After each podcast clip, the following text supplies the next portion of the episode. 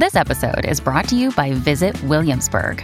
In Williamsburg, Virginia, there's never too much of a good thing. Whether you're a foodie, a golfer, a history buff, a shopaholic, an outdoor enthusiast, or a thrill seeker, you'll find what you came for here and more. So ask yourself, what is it you want? Discover Williamsburg and plan your trip at visitwilliamsburg.com. Well, it's been in the news, but I'm sure some of you are wondering what this 1 million March for Children is actually all about. What these protesters are, are doing is they say they're coming out against sexual orientation and gender identity policies in schools. Now, these rallies are, are led by a couple of different groups, one of them called Hands Off Our Kids. They say that talking about all this in school is indoctrination. And it's why the BC Teachers Federation has been calling for public and political support for resources in schools, saying these rallies are actually promoting homophobia and transphobia by pretending it's all about parental consent. I want to talk more about that this morning. Fareed Khan is with us, the founder of Canadians United Against Hate, and joins us now. Fareed, thanks for being here. Good morning, and thank you for having me. So we're seeing this right across the country. This must be. It, it just feels so troubling that this is going on. It's uh, it's deeply deeply troubling because while this these protests are happening under the guise of a march for children, what it is, in fact, is uh, anti-trans and anti-LGBTQ2 hate. It's an orchestrated campaign of intimidation, um, hate, and xenophobia, targeting uh, those who are LGBTQ2, but trans uh, individuals in particular, and especially trans students. The reality is, we've had um, uh, you know the the, the LGBTQ2 community has been become part of the mainstream over the last 25 30 years unlike the way it was when they had to you know basically be closeted and not be able to be who they are.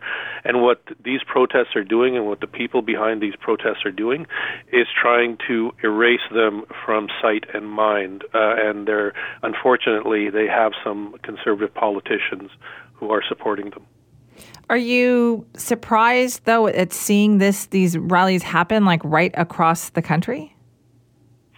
No, I, actually, I'm not. I mean, obviously, they are well orchestrated and well planned. I heard, first heard about uh, the fact that this was going to happen back in the middle of summer, and I was wondering whether there was going to be any community responses. And uh, sure enough, communities, um, uh, community organizations across the country, not just uh, LGBTQ2 advocates, but also um, uh, human rights organizations, anti-hate organizations, anti-hate groups, have stepped up to hold counter protests in every province across the country, uh, up to four dozen or more um, counter protests across the country in every province, including in the Yukon.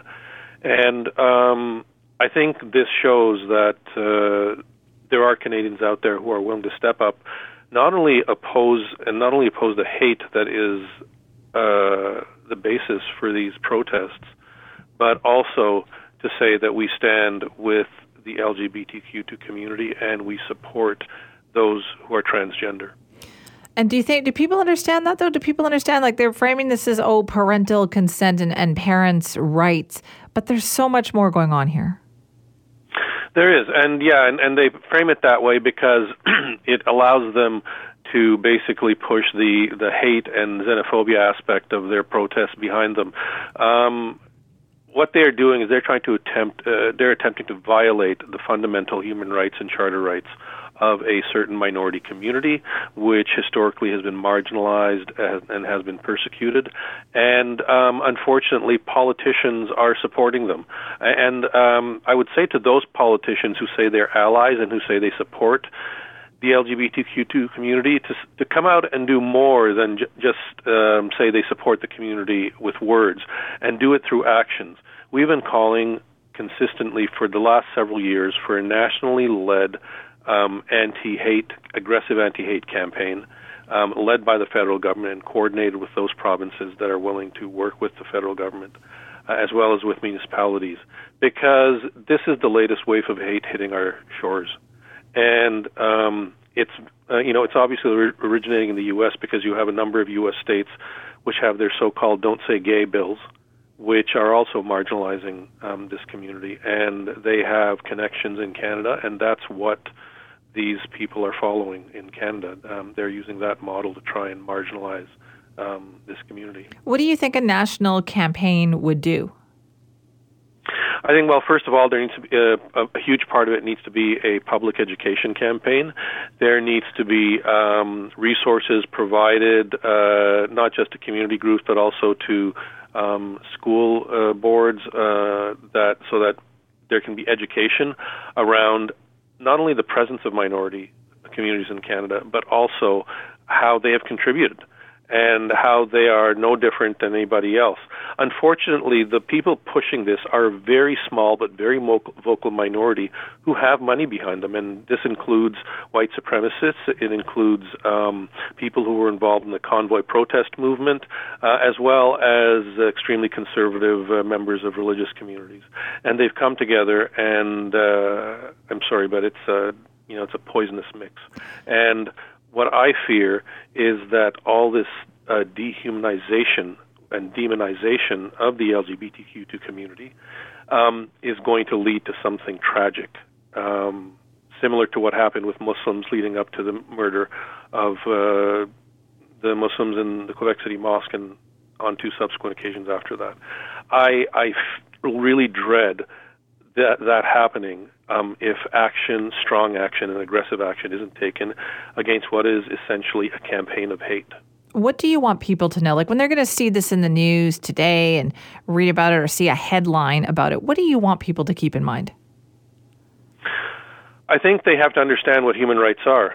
Human rights are fundamental. They are guaranteed under the Charter of Rights, and under that charter, we are all equal. No one group's or person's human rights supersedes another's. And this is what these people are trying to do. They're trying to say our rights supersede those of this particular community, and uh, they put it under the guise of parental rights. But no, parental rights do not supersede children's fundamental human rights. And um, I'm glad to see that there are some school boards and including the uh, Human Rights Commissioner in BC, who has come out to say that uh, these are campaigns of hate and they need more resources. And I'm hoping that we will see very strong statements made today by not just uh, various community leaders, but also by politicians to say that this is unacceptable and this is not um, going to be allowed to continue in Canada. Fareed, thank you so much for your time this morning. Well, thank you for having me again.